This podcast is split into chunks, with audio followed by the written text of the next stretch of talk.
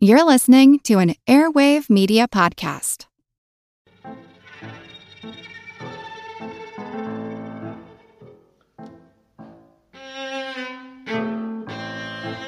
In 1940, a pair of twin boys, only three weeks old, were put up for adoption in Ohio. Separate families adopted each boy and coincidentally named them both James, calling them Jim for short. They grew up never knowing anything about one another, but their lives were bizarrely similar. They each had a dog named Toy, and in elementary school, each boy was good at math, showed talent in woodshop, but struggled with spelling but it was in their adulthood that the coincidences really started to pile up. My name's Moxie, and this is your Brain on Facts. Look, Bumble knows you're exhausted by dating. All the must not take yourself too seriously and 6 1 since that matters. And what do I even say other than hey? well, that's why they're introducing an all new Bumble. With exciting features to make compatibility easier, starting the chat better, and dating safer. They've changed, so you don't have to. Download the new Bumble now. If one is good, two must be better. So today we're talking about twins on the first of a pair of twin episodes. Let's start with a quick overview. Fraternal twins occur when two eggs are separately fertilized. They're genetically distinct basically regular siblings that happen to be conceived at the same time. Or not. There's a rare circumstance called superfetation, where a woman ovulates while she's already pregnant and a second egg also gets fertilized. Multiple eggs being released during ovulation can sometimes result in something called heteropaternal superfecundation meaning the eggs were fertilized by different men's sperm, creating fraternal twins with different fathers. Identical twins occur when a fertilized egg splits, creating two zygotes with the same cells. The splitting ovum usually produces identical twins, but if the split comes after about a week of development, it can result in mirror image twins. Conjoined twins, what they used to call Siamese twins, can result from eggs that split most of the way, but not completely. Twins account for 1.5% of pregnancies, or 3% of the population. The rate of twinning has risen 50% in the last 20 years. Several factors can make having twins more likely, like fertility therapies, advanced age of the mother, heredity, number of previous pregnancies, and race, with African women having the highest incidence of twins and Asian women the lowest. Twins have always been of great interest to scientists. There's simply no better way to test variable versus control than with two people with identical DNA. Identical twins share all of their genes, while fraternal twins only share 50%. If a trait is more common among identical twins than fraternal twins, it suggests genetic factors at work. NASA was presented with a unique opportunity in the Kelly brothers, identical twins Scott, a current astronaut, and Mark, a retired astronaut.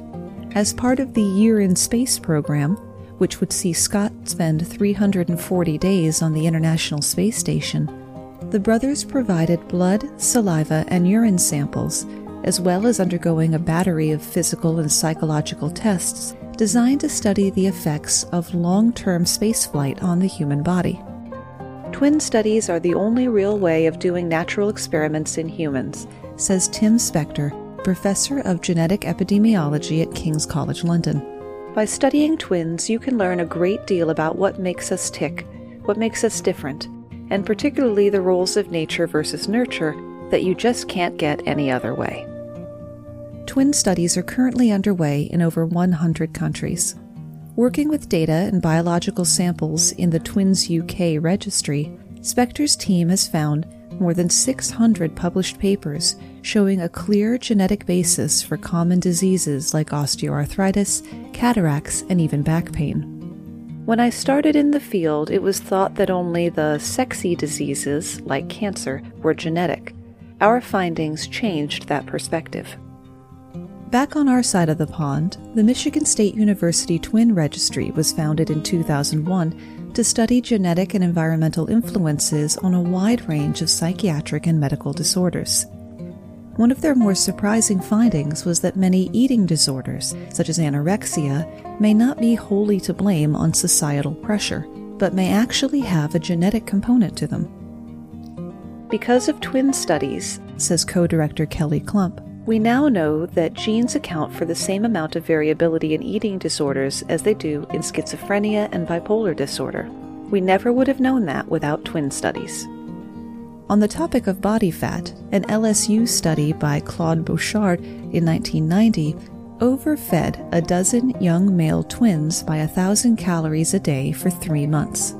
Although every participant gained weight, the amount of weight, and more importantly for the study, amount of fat, varied considerably from 9 to 29 pounds or 4 to 13 kilograms. Twins tended to gain a similar amount of weight in the same places as each other, but each pair differed from the other pairs in the test. Genes have also been the focus for studies on sexual orientation. In 2008, researchers in Stockholm looked to the Swedish Twin Registry, the largest registry in the world, to investigate genetic and environmental influences on sexuality. They found that genetics accounted for only 35% of the differences between identical and fraternal gay men and only roughly 18% in gay women, indicating that both genetics and environment work together to shape a person's sexual orientation. However, the study was far from perfect. Like other twin studies on sexuality, the Swedish study was criticized for recruitment bias, or not selecting subjects that represent the population you're going to apply your findings to since the study only included 12% of the males in the registry. While some twin studies, like Year in Space, are famous, others are infamous. If you're worried where this topic is going, don't be. We are not talking about Joseph Mengele or the Russian conjoined twins, Masha and Dasha, though they may show up next week. Twin studies helped create the thinking and even the word eugenics.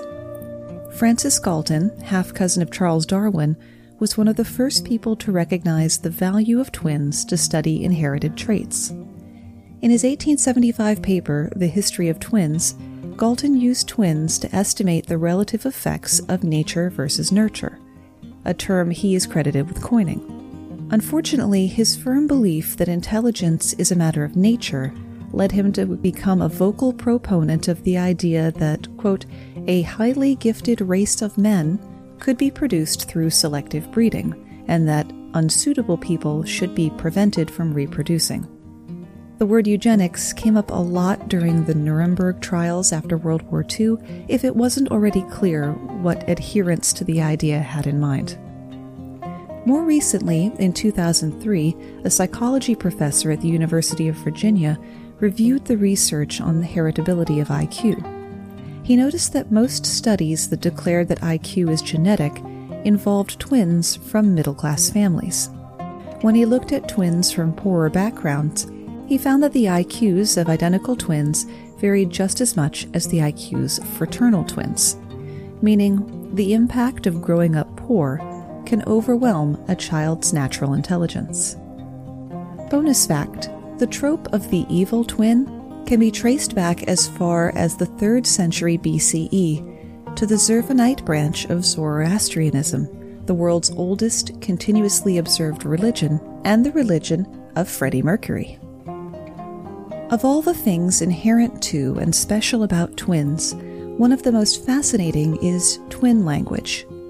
You might have seen adorable viral videos of a pair of toddlers having an animated conversation in their own twin language. If you want to bust out some more Latin, it's cryptophagia, a form of idioglossia, an idiosyncratic language invented and spoken by only one or very few people. It was a struggle not to throw myself head first down the idioglossia rabbit hole. Maybe for another episode. Twin speak, or even sibling speak, has existed for as long as human language, but it's only been seriously studied in the last few decades, not only to determine how the languages develop, but to see if speaking a twin language can harm a child's learning of their parent's language. The reasons twins are more likely than other siblings to create their own language is less interesting than things like psychic phenomena. Twins spend a lot of time together, being built in companions, and they're at the same developmental stage. They unconsciously work together to build their language by imitating and pretending to understand one another, reinforcing the use of the language. This can weaken their incentive to learn to speak to everyone else they already have someone to talk to. Some researchers advocate treating cryptophagia as early as possible. According to Oxford neuropsychologist Dorothy Bishop, twins often get less interaction from speech therapists than non twins do. People often assume that it's normal for twins to have a funny language, so they don't get a proper assessment and diagnosis. And then, when they are identified, they're often treated together as a unit so each gets half the attention of the professionals working with them. When doctors first began examining cryptophasic children, they discovered that the language isn't created out of nothing, but it's made up of mispronounced words that they've heard or references that only work inside of that child's family. It's not really a language at all. According to Karen Thorpe, a psychologist with Queensland University of Technology, you can think of it like Conversations between married couples where words are invented and abbreviated or restricted codes are used because full explanations are redundant. That absolutely happens at my house. My husband and I talk to each other like kids in a tree fort clubhouse. But sometimes, just sometimes, a full blown language does develop, complete with syntax and totally independent of the language spoken around the children. The syntax of a true twin language doesn't arise from mistakes made while learning the family language. It's similar to the syntax also seen in deaf children who create their own sign language when they're not otherwise taught to sign. This syntax could, quote, give us potential insight into the nature of language and mankind's first language, says linguist Peter Baker. Twin languages play fast and loose with word order, putting subject, verb, and object wherever, but always putting the most important item first, which makes sense. Negation, making something negative, is used as the first or last word in the statement, regardless of how the paternal language handles negation. It's almost like the Spanish question mark, letting you know where the sentence is going. Verbs aren't conjugated. Go is go, regardless of if it's attached to I, he, us, or them. There are also no pronouns, like he, she, or they, only the proper nouns. There's also no way to locate things in time and space. Everything just is. If you're a fan of Tom Scott's language videos on YouTube, he started making them again.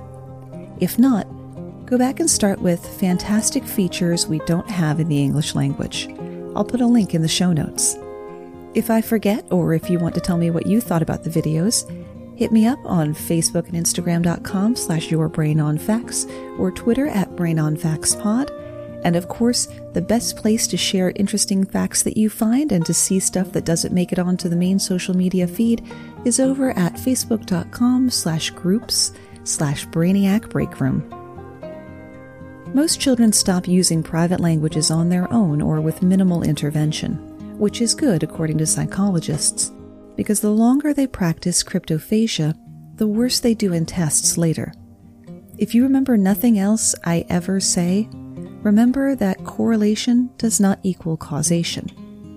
Cryptophagia could be a symptom of an underlying handicap, and that's the cause of the low test scores. This simple structured language is fine for two or a few people, but once there are more people to talk to and more things to talk about, you're going to need some more features. Unambiguous ways to distinguish between subject and object, Baker says. In the twin situation, these can be dispensed with, but not in languages in which it is necessary to refer to events outside the direct situation. So, do twin languages really offer insight into mankind's first language? Could a primitive society have functioned as a cohesive unit with a language that could only refer to what could be seen at that moment. That's what linguists are studying, but UC Santa Barbara's Bernard Comrie adds the asterisk that this research into the infancy of language is still a baby itself. First, we were told that Creole languages, that is, a distinct language that develops from the meeting of two or more languages, would provide us with insight into first language. Then, when that didn't pan out, interest shifted to deaf sign language, also with mixed results. I guess twin language will be the next thing. It's not an easy scientific road to hoe. Twin languages come and go quickly as the children develop, hearing their parents' language much more than the twin language. They might keep speaking their twin language if they were very isolated, like two people in a Nell situation or that Russian family that lived alone for 40 years. But we'll file that idea for research under grossly unethical and probably illegal. Not that it hasn't been tried. Herodotus tells of what is considered to be the very first psychological experiment, when Pharaoh Psammetichus I in the 6th century BCE wanted to know if the capacity for speech was innate to humans, and beyond that, what language would that be? He ordered two infants to be raised by a shepherd hermit forbidden to speak in their presence. After two years, the children did begin to speak, the word that they used most often was the Phrygian word for bread. Thus, Psammetichus concluded that the capacity for speech is innate and the natural language of human beings is Phrygian. Similar experiments were conducted by Holy Roman Emperor Frederick II in the 12th century CE, who ordered children to be raised by caretakers forbidden to speak to them, and the 15th century James I of Scotland, who ordered children raised exclusively by a deaf mute woman, which was repeated by 16th century Mughal Indian Emperor Akbar, among others. I shouldn't have to tell you that these were all based on dubious methodology and soaking in confirmation bias. A less terrible test was done in the 20th century by British ethologist or animal behavior scientist William H. Thorpe, who raised birds in isolation to determine which songs are innate. Now, you may call me biased, but I am a big fan of all of the members over at patreon.com slash yourbrainonfacts, including our newest member, Trisha.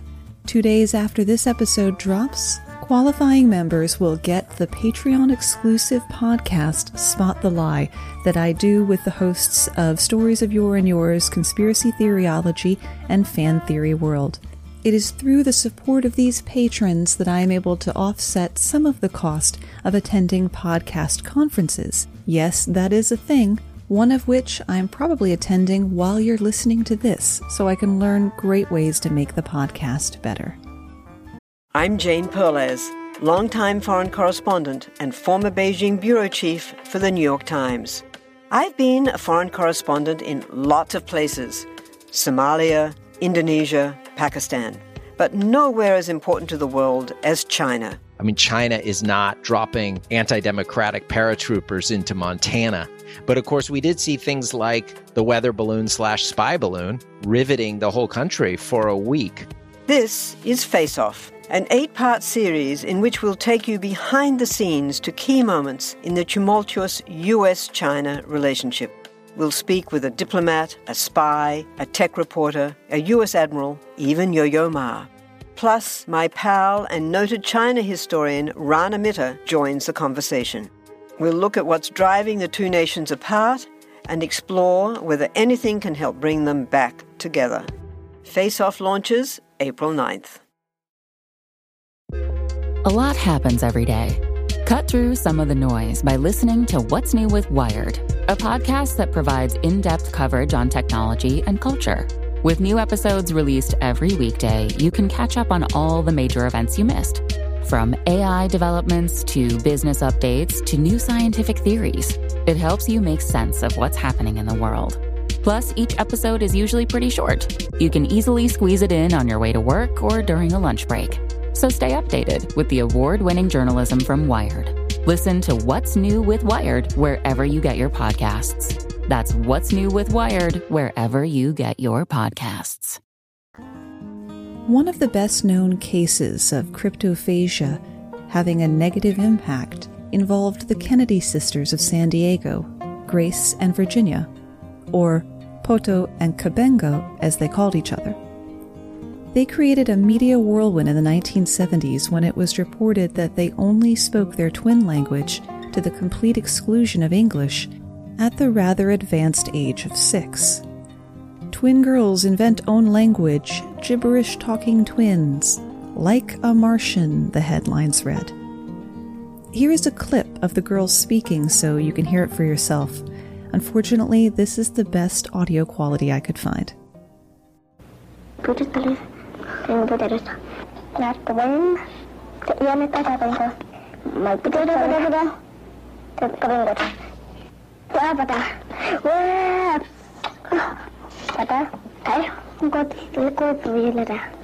Grace and Virginia had suffered from apparent seizures as infants, leading their parents to conclude that the girls had been left mentally handicapped.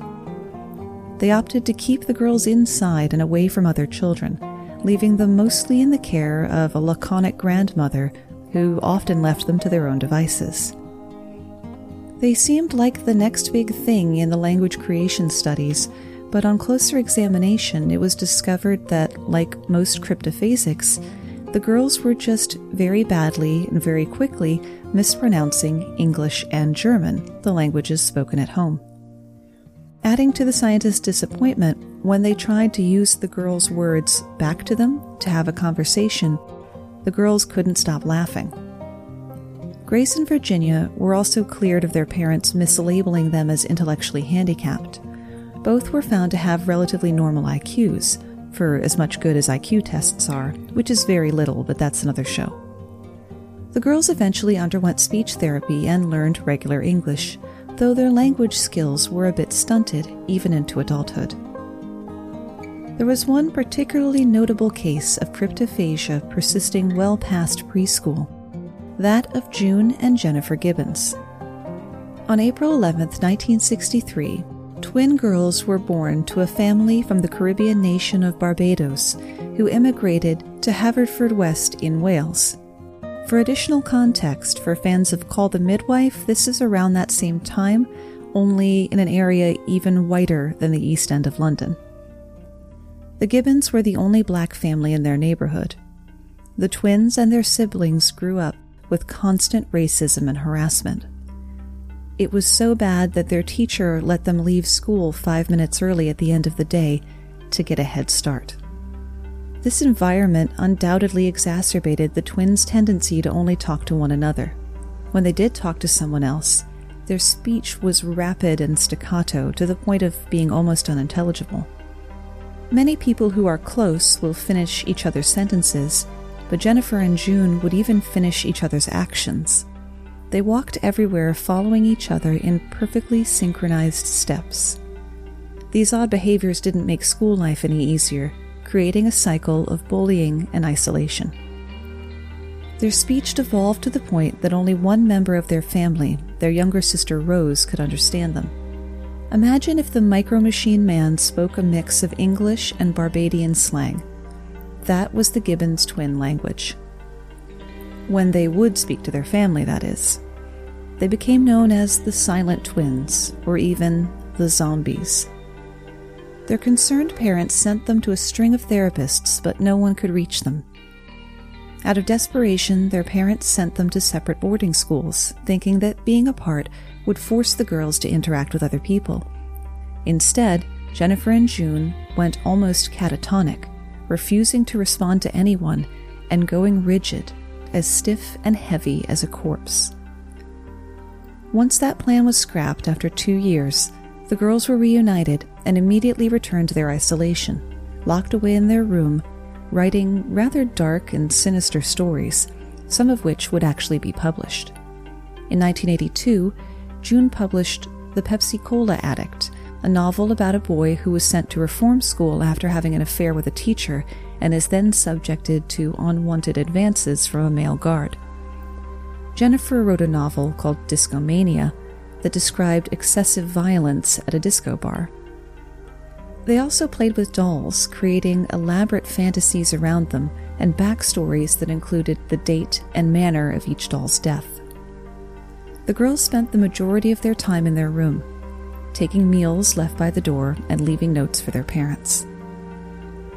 June and Jennifer's relationship was one of extremes. They could fight as intensely as they loved one another. Jennifer tried to strangle June with the cord from their radio, and June tried to drown Jennifer in a nearby river. And then they'd go right back to laughing together. Jennifer wrote in her diary We have become fatal enemies in each other's eyes. We feel the irritating, deadly rays coming out of our bodies, stinging each other's skin. I say to myself, Can I get rid of my own shadow? Impossible or not possible? Without my shadow, would I die? Without my shadow, would I gain life, be free, or left to die?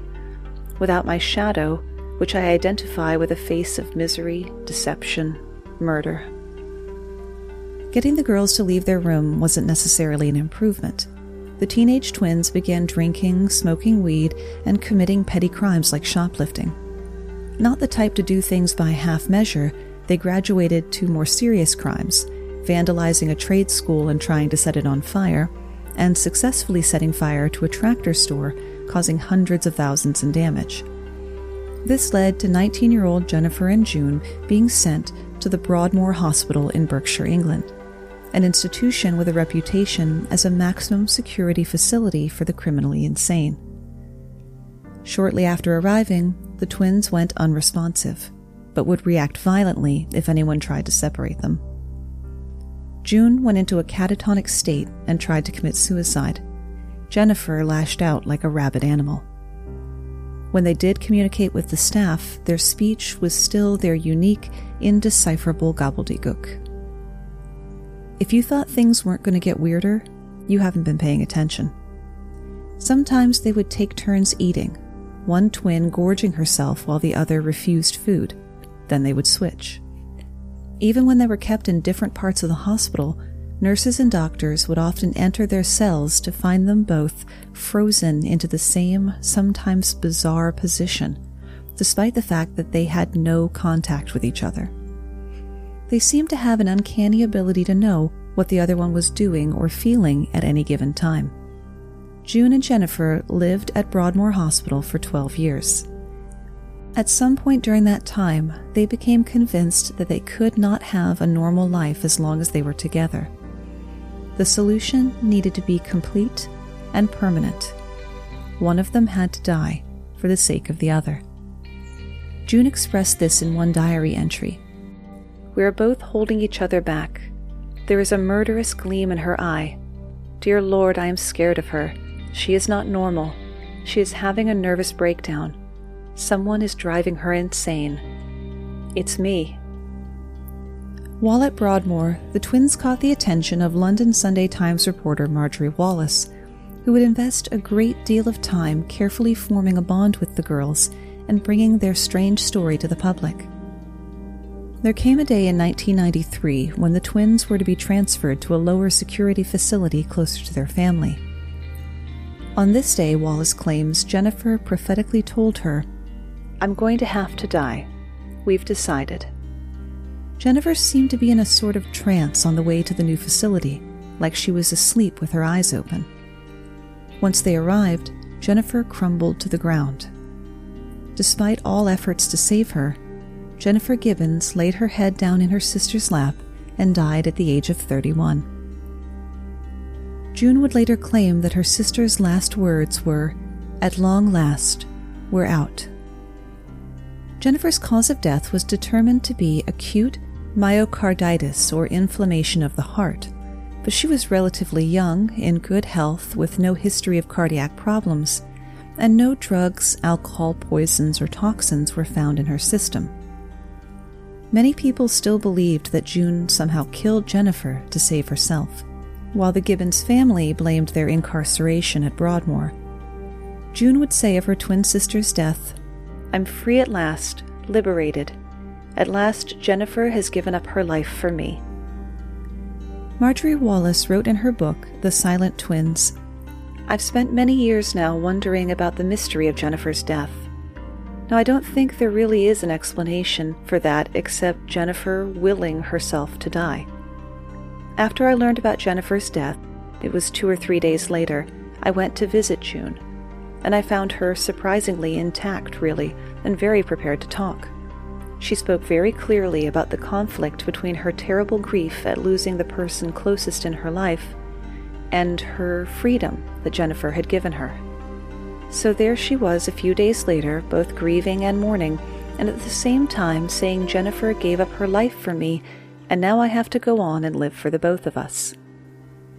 In the days after Jennifer's inexplicable death, June began to change, speaking to other people in a way that they could understand. She was eventually released from psychiatric care and would go on to live a fairly normal, if quiet, life. Despite wanting to be a professional author when she was younger, June gave up writing after Jennifer's death, saying in an interview, I don't see the point in writing books now. I can communicate by talking, can't I? As for Jennifer, she's buried under a headstone that holds the haunting message We once were two, we two made one, we no more two, through life be one. Rest in peace. And that's where we run out of ideas, at least for today, though we'll finish up the story of our twin Jims. Their lives were so unbelievably similar, if you saw it in a movie, you'd throw your popcorn at the screen. Both Jims had married women named Linda, divorced them, and married women named Betty. They each had sons they named James Allen, though one was A L A N and the other A L L A N. Both smoked, drove a Chevrolet, held security based jobs, and even vacationed at the exact same Florida beach, though we don't know if it was at the same time. After being reunited at age 37, they took part in a study at the University of Minnesota which showed that their medical histories, personality tests, and even brainwave tests were almost identical. Remember, you can always find the full script from the show as well as all of the sources I used at yourbrainonfacts.com. Thanks for spending part of your day with me.